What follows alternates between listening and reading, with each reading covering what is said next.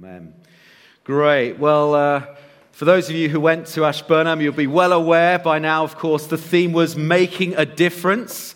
God's been reminding of us of that fact even this morning that we are here for something more, that we are here for such a time as this. And this morning, I just want to link that theme in with our church's vision for this coming season. Often at this time of year, the start of the academic year, we often look again at our vision. It's uh, for many a season of change. Uh, we've got students going off to universities. We've got kids starting new school years. We've got some kids starting new schools as well. I know we've got people starting new jobs, some people having new homes as well. Many of us are facing new challenges in this new season. There's a lot of change about. You know, even the weather's changing, isn't it, as we say farewell to what was summer. And even in a, the midst of these challenges, some huge challenges I know some of us are facing in this coming season, we can know a, a certainty and a security in God. We can know that whatever this new season brings, God is with us, He is for us, and He has a plan for us, both individually and as a church. We're here to make a difference, aren't we? We are here for such a time as this. We are called to be a people of influence. That's really what I want to focus on this morning that call to be a people of influence in our communities, in our cities, in our schools, in our places of work, within our friendship circles. We are here to be a people of influence. You know what? In Christ, we are the hope of the world, as, as Rob has alluded to already. In Christ, we are not this diminishing remnant of believers holding on until Christ returns. No, we are the church. We are the body of Christ. We are the bride of Christ. The church in whom Christ is building, and that the gates of hell cannot prevail against us. We are on the advance. God is building his kingdom. So we've been singing, Let your kingdom come, let your will be done. You know what? That really excites me. You and I are his vehicle to display his grace and his love and his power to the whole world. Are you excited about that? Are you excited about that calling? You know, it's almost exactly a year ago, give or take a few days, that we started a preaching series on the river of God that culminated with us renaming ourselves as River Church. And uh, if you remember, we preached through a, a threefold vision. Do you remember? It was source, course, and resource. And I'm just going to very briefly recap what those three stand for, particularly focusing on being God's resource in this world. Firstly, the source, the fact that we must always be connected to the source of life itself. That is Jesus. He is the true vine. We are the branches. If we are to impact this world, we need to be connected completely and totally to Jesus remaining in Him. It's just shorthand for, for living for Him, for putting Him first in all our lives. Because unless we do that, we will dry up and we will burn out. You know, that's what this summer preaching series was all about. This whole learning to rest in Him to draw from Him rather than false idols, stuff we try and fill our lives with to give us meaning. It was all about finding our identity in Him and not in our busyness. Keep connected to the source. Rivers need to do that, otherwise, they dry out.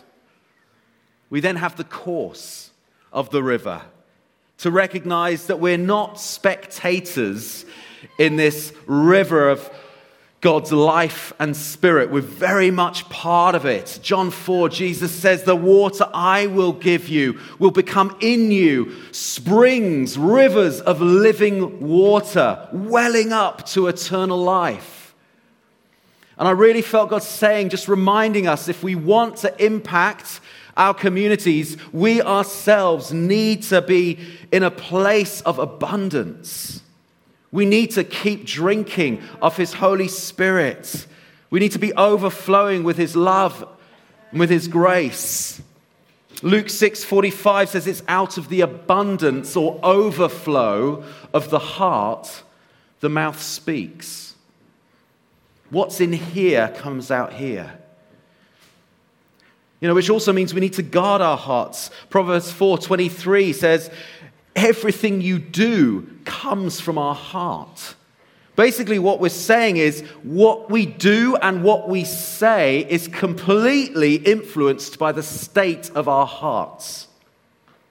In other words, any influence that we have is dependent on what's in here, the state of our hearts. You could go as far to say that we owe it to our community to make sure that we ourselves are not running on empty, but daily drawing from God in worship, in prayer, in His Word, simply enjoying Him. Simply enjoying God for who He is. When was the last time you simply spent time enjoying God? No agenda, no prayer list. I just want to enjoy you, God. I just want to enjoy your presence. I really feel God is calling us to that, you know, so that what flows out of us, this overflow, it, it's living water, it's life that comes out of us, not the dregs of a, a burnt out, dried up life. You know, the Westminster Shorter Catechism famously says, What is the chief end of man? And the answer is, Man's chief end is to glorify God and enjoy Him forever. The call to enjoy God. He is so wonderful, so worthy. I just love these testimonies in the mornings. We just get to hear again and again of God's faithfulness in the big things and in the small things. He's so good.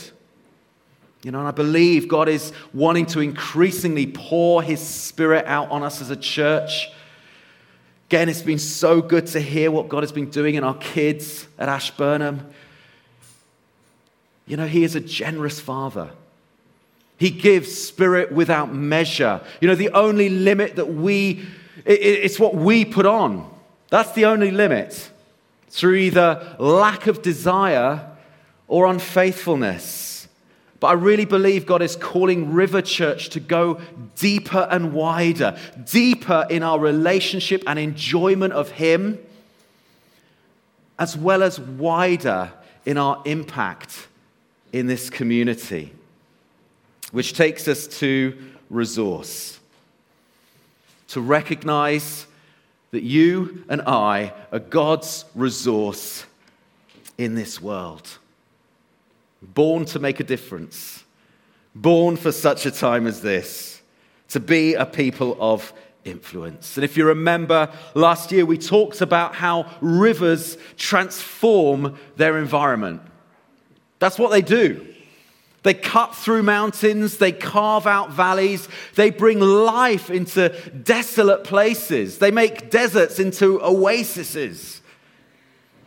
They transform their environments. And one of the, the key passages we looked at during that service, that series, was Ezekiel 47. I think, was it referenced, Rob? Yes, last week, Ezekiel 47. But I just want us to read just a short passage of that, verses 6 to 9, because I think it will really speak to what we're looking at this morning. Ezekiel, Ezekiel 47, verse 6 to 9. Then he led me back to the bank of the river when I arrived there, I saw a great number of trees on each side of the river. He said to me, This water flows towards the eastern region and goes down into the Arabah where it enters the Dead Sea. When it empties into the sea, the salty water there becomes fresh. Swarms of living creatures will live where the river flows. There will be large numbers of fish because this water flows there and makes the salt water fresh. So, where the river flows, everything will live. Some wonderful, powerful image of the transforming power of God by His Spirit in our community. I love that image of salty water where, where nothing can thrive, where nothing really can grow, being made flesh, fresh, allowing things to flourish. I love that picture. And you know what? The truth of every Christ centered church is to bring his life into our communities. That's what, our, that's what we're called to do. We're called to bring Christ's life into every aspect of our culture and our community. We're to influence every area because wherever the river flows brings life, brings healing, brings hope. It's a wonderful image. You know, just over a week ago now, as a family, we were skimming at high speed through the Everglades of southern Florida. If you pop on, so there we go. There's, there's Captain Emily. Uh, thankfully, that was just for a photo opportunity. She wasn't literally driving that. Ben had a go as well. But amazing. I mean, what struck me, apart from the scale of the Everglades, and the beauty of it was how much life was there. It was teeming with life.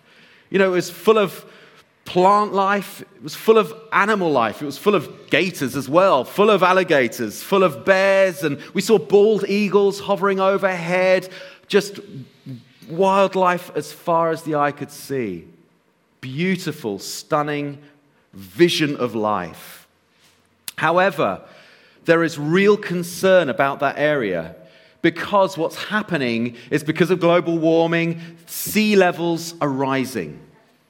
And so salty water is beginning to encroach on this fresh water swamp. The reason it is so full of life is because it's a fresh water swamp. It's fed from underground reservoirs as well as the great rivers flowing south from the States. And yet, the sea levels are rising.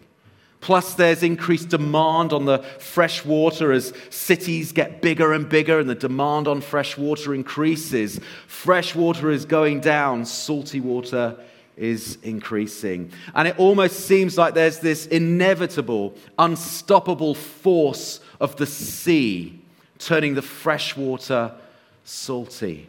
And what they're finding is large areas of this grassland are dying. You know, the trouble is, as well, unlike crocs, alligators can't survive in salty water. Neither can 90% um, of the wildlife that's there. So there's real concern as the fresh water becomes salty and brackish. Almost seems inevitable.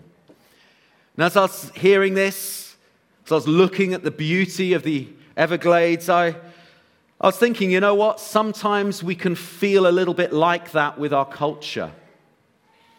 Sometimes it can seem like an insurmountable challenge to have any influence and any impact on our world. It feels like this inevitable, salty, dysfunctional, broken community with so much need just rising and rising, what, what impact, what influence can we have on it? It can feel like that at times. I don't know if you caught that interview with Conservative MP Jacob Rees Mogg, and uh, kind of eccentric guy. But he was on BBC's this morning, and uh, he was on there to talk about Brexit. And uh, in fact, they basically interrogated him about his views, his Catholic views on abortion and same sex marriage. And he was very clear where he stood. And as a result, he became a huge target of abuse and attack from the media. And you just look at that, and it just shows how far we have gone as our society, how quickly our society is changing. It Can seem overwhelming how quickly society is moving away from traditional Christian beliefs. And yet, and yet, God says, You and I carry rivers of fresh, living water that can make the salty water fresh. With the Everglades, the salty water turns the fresh water brackish. The living water that you and I carry turns the salty water fresh. In fact, what they're doing in Florida as a, as a, a, a, sort of to combat this is they're diverting as much fresh water as they can into that area, pumping it with fresh water to push back the salty water. But you know what? We have something far more powerful. The living water of God's Spirit turns the saltiest water fresh. Do you believe that? Do you believe that you can make an influence? You can make a difference? Do you believe that your lifestyle and your words can turn the tide, literally? Do you believe that? Do you believe that, that simply the way you love others can change your life? Do you believe that? Do you believe that the Spirit, this, this living spring of water that's within you, is the same Spirit that turned back death itself when Jesus rose from the grave? It's the same Spirit. Turns back death and decay and brokenness and pain and hurt and dysfunction and makes something beautiful. So I was preparing for this morning. I felt God gave me Romans 12, 9 to 21. In my Bible, it's just headed as love in action. Love in action. And I believe it's both an invitation and a challenge to us as a church as we start this, this new season, this new academic year. And I believe as we heed these words of the Apostle Paul, I believe we will be a people of increasing influence in our generation. So, as I read these words out, just think about how you can apply this instruction into your life. Let's read this. Love must be sincere. Hate what is evil. Cling to what is good. Be devoted to one another in love. Honor one another above yourselves. Never be lacking in zeal, but keep your spiritual fervor serving the Lord. I love how the message puts that. Don't burn out Keep yourselves fueled and aflamed. It's, it's going back to that overflow. Be, go back to that place of overflow again. Keep drawing on the source. Verse 12 Be joyful in hope, patient in affliction, faithful in prayer.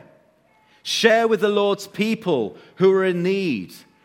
Practice hospitality. Bless those who persecute you. Bless and don't curse. Rejoice with those who rejoice. Mourn with those who mourn. Live in harmony with one another. Do not be proud, but be willing to associate people of a low position. Don't be conceited. Don't repay anyone evil for evil. Be careful to do what is right in the eyes of everyone. It's not easy, is it? If it's possible, as far as it depends on you, live at peace with everyone. Do not take revenge, my dear friends, but leave room for God's wrath. For it is written, It is mine to avenge. I will repay, says the Lord. On the contrary, if your enemy is hungry, feed him. If he is thirsty, give him something to drink. In doing this, you will heap burning coals on his head. Do not be overcome with evil, but overcome evil with good. There is so much in that passage of how to live different, holy, influential lives. But I felt God gave me three keys that I, I believe He's wanting or is calling us to in this new season. If we want to be this river of clear, fresh, living water influencing our town, our cities, and our nation. Firstly, I believe there's a call here to clear authenticity. Clear authenticity. Love must be sincere. Love must be sincere. Where we're not a church just fixated on numbers or even ministry projects. Where we truly love people, where the motivation is compassion, God's compassion for each other as well as for the lost. Where we can be totally real with one another Quick plug for Claire's book coming out in October. It's all about being real with one another. We just read, rejoice with those who rejoice, mourn with those who mourn. You know, it, because we're not hiding behind plastic smiles. You know, after spending two weeks in Disney World, for all its wonderful Disney magic, it really is a very thin if shiny veneer. After a while, it's, it's like, you know what? It, it, it's a wonderful show, it's a wonderful performance, but it is just a bubble. It's not real life. And I even went into a, a toilet, a restroom, that looked just like an African outpost. It was amazing. I was there on safari I almost took second thoughts about going to the loo in this outhouse. It was like, oh, I don't really want to touch the handle. I opened the door and you could be in the poshest hotel reception room. It was all just a facade. And guess what? That is not what we are called to be a facade. Sunday mornings are not a facade of spirituality. They are an overflow. When we gather to pray, when we gather to worship, it's an overflow of what's already in our hearts. That's what we're called to authenticity, not a facade. Again, I love how the message puts this. I'm going to be flicking between the message and the NIV. Verse 9, it says, Love from the center of who you really are. Love from the center of who you really are. Don't fake it. Going back to Jacob Rees-Mogg, you know, despite this incredible backlash he's, get, he's getting for expressing his views, he's also getting, I don't know if you've been following the story, he's also been getting masses of recognition and respect simply for standing by and articulating his Christian belief. You know, people notice and recognize integrity. You know, they can spot authenticity. Whether they agree with his views or not, they respect his clarity and his honesty. That spoke volumes to me. I think we can learn an awful lot from that. It's a lesson for us. When we gather we need to be real. We need to be authentic. You know, we don't have to be apologetic about our faith to unbelievers. We don't. But at the same time, we don't have to be apologetic to each other for our shortcomings and our struggles. We don't have to be apologetic. We can stand with people through unanswered prayer as much as we can celebrate with them for answered prayer. Call to be clearly authentic. Secondly, I believe there's a call here for clear accessibility. We are called to be a church for everyone. For everyone. Verse 16 Do not be proud, but be willing to associate with people of low position. Do not be conceited. The message again puts it like this Don't be stuck up. Make friends with nobodies. Don't be the great somebody. Goes on to say, Discover beauty in everyone. Again, I love that. Discover beauty in everyone. You know, we are getting more and more people coming through these doors week by week, on Sundays as well as during the week. I just want to commend Carolyn Dunlop. I mean, she's not in here at the moment, is she? Please pass it on. I'll speak to her in person. But she is doing an amazing job at raising the awareness of this place to people in our community. We are busier than ever. We are more visible as a church than we have ever been at any other time in our history. You know, so this term we're really looking into getting better signage, better information boards, so that the number of people that come in here really understand who we are, why we're here, what we can offer them. We want to let people know that they are so welcome here. You know, we're finally getting the balustrade done this term as well, so we can make that balcony a little bit more safe. we're also going to be putting seats up there, an extra 50 seats, increase the capacity of this place. We want people to say that there's room for you. There's room for you here. You know, that's the whole heart behind the coffee shop that's also starting this term. It's going to be a busy term this autumn term. You know, the whole vision of this coffee shop is to make this place as accessible as possible, that it will become a hub for the community. People from all walks of life. We want to say a big, you are welcome here. You are so welcome. It's a little bit of a way off at the moment, but we're also looking at the possibility of having a drop in center for the homeless in partnership with Community Works. But we want everyone who walks in here to know they belong, they're loved, they're accepted. Verse 13 says, practice hospitality. Again, message puts it be inventive in hospitality. I think so often we can rule ourselves out of being hospitable for practical reasons. You know, well, I'm, I'm not that much of a good cook, or I barely cook myself, or I have a very small home, or whatever. But the definition of being hospit- hospitable is simply making someone feel welcome. And there are many, many ways we can do that.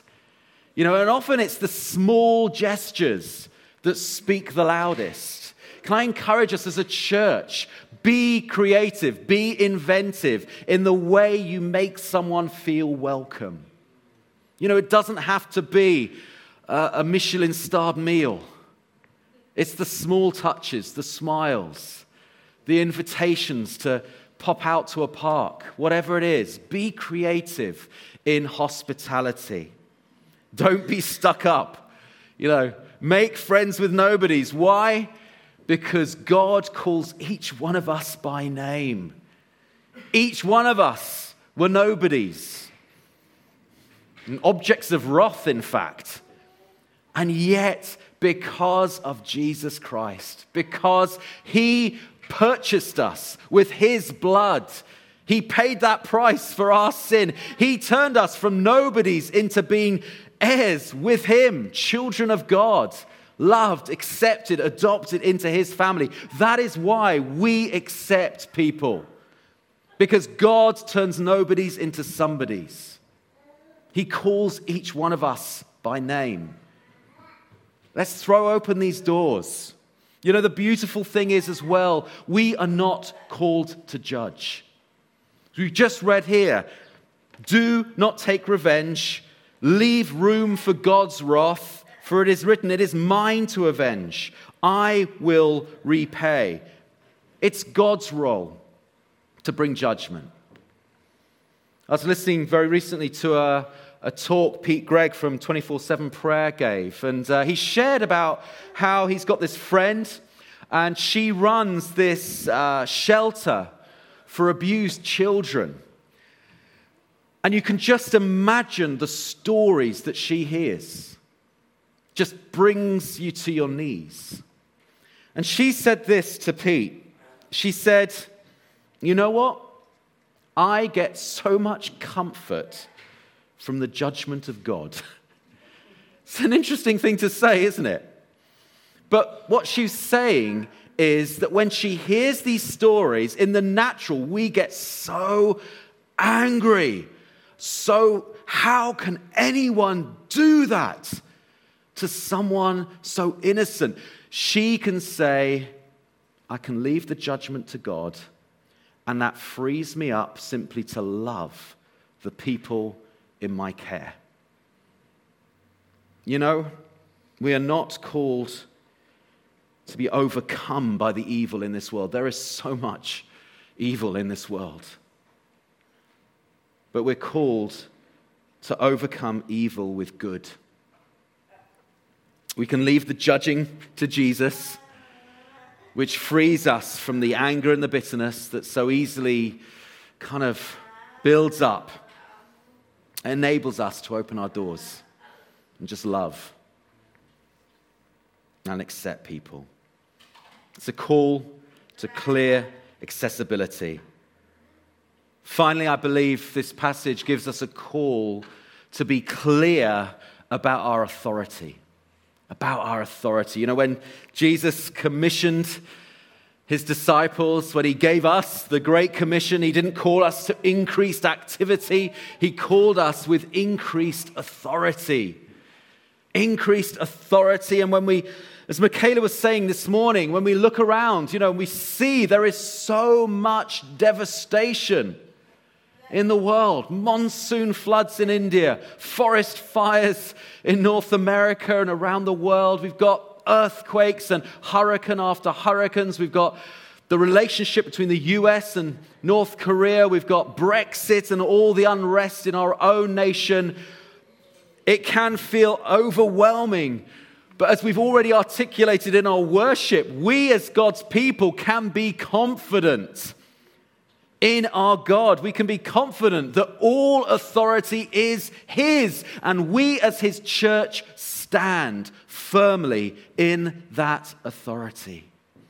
And so rather than look at all these headlines and just the craziness of what's going on and feel just overwhelmed and, and just feel fearful, actually we can use this as a call to pray. I'm so glad we prayed this morning.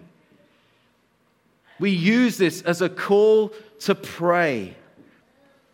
Our authority in Christ is expressed in faith through prayer.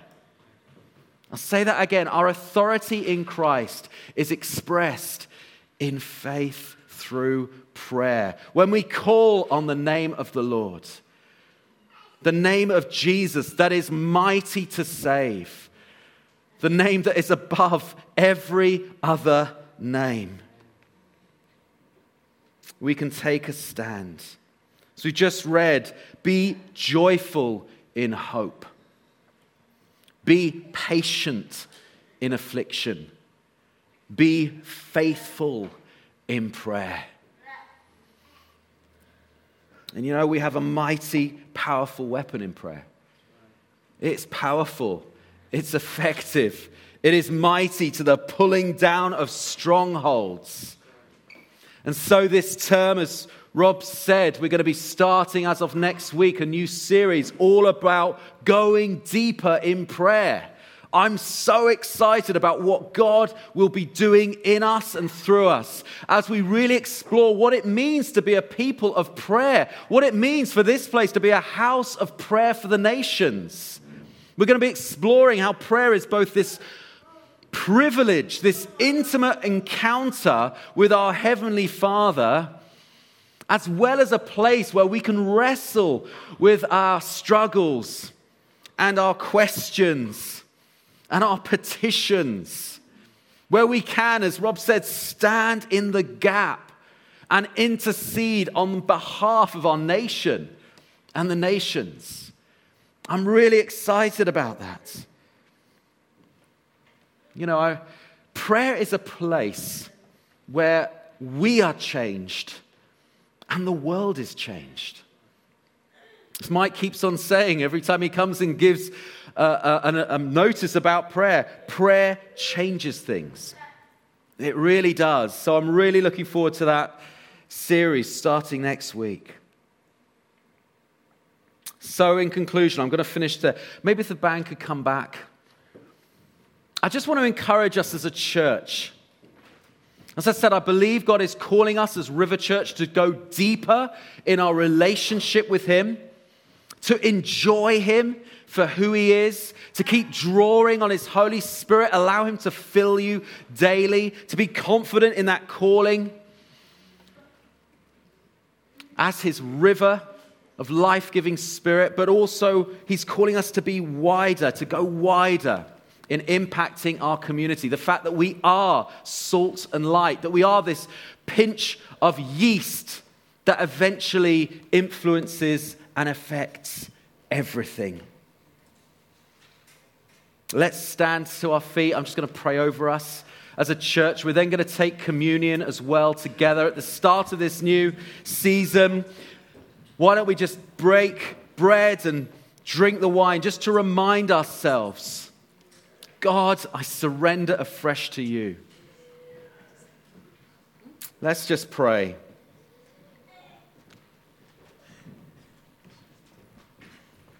I don't know if you remember back in the 90s, Martin Smith's band Delirious, he had, a, he had an album called History Makers. You know what? That call has never gone away. We are called to be history makers, called for such a time as this. Come, Holy Spirit. If you want, you can just raise your, raise your arms.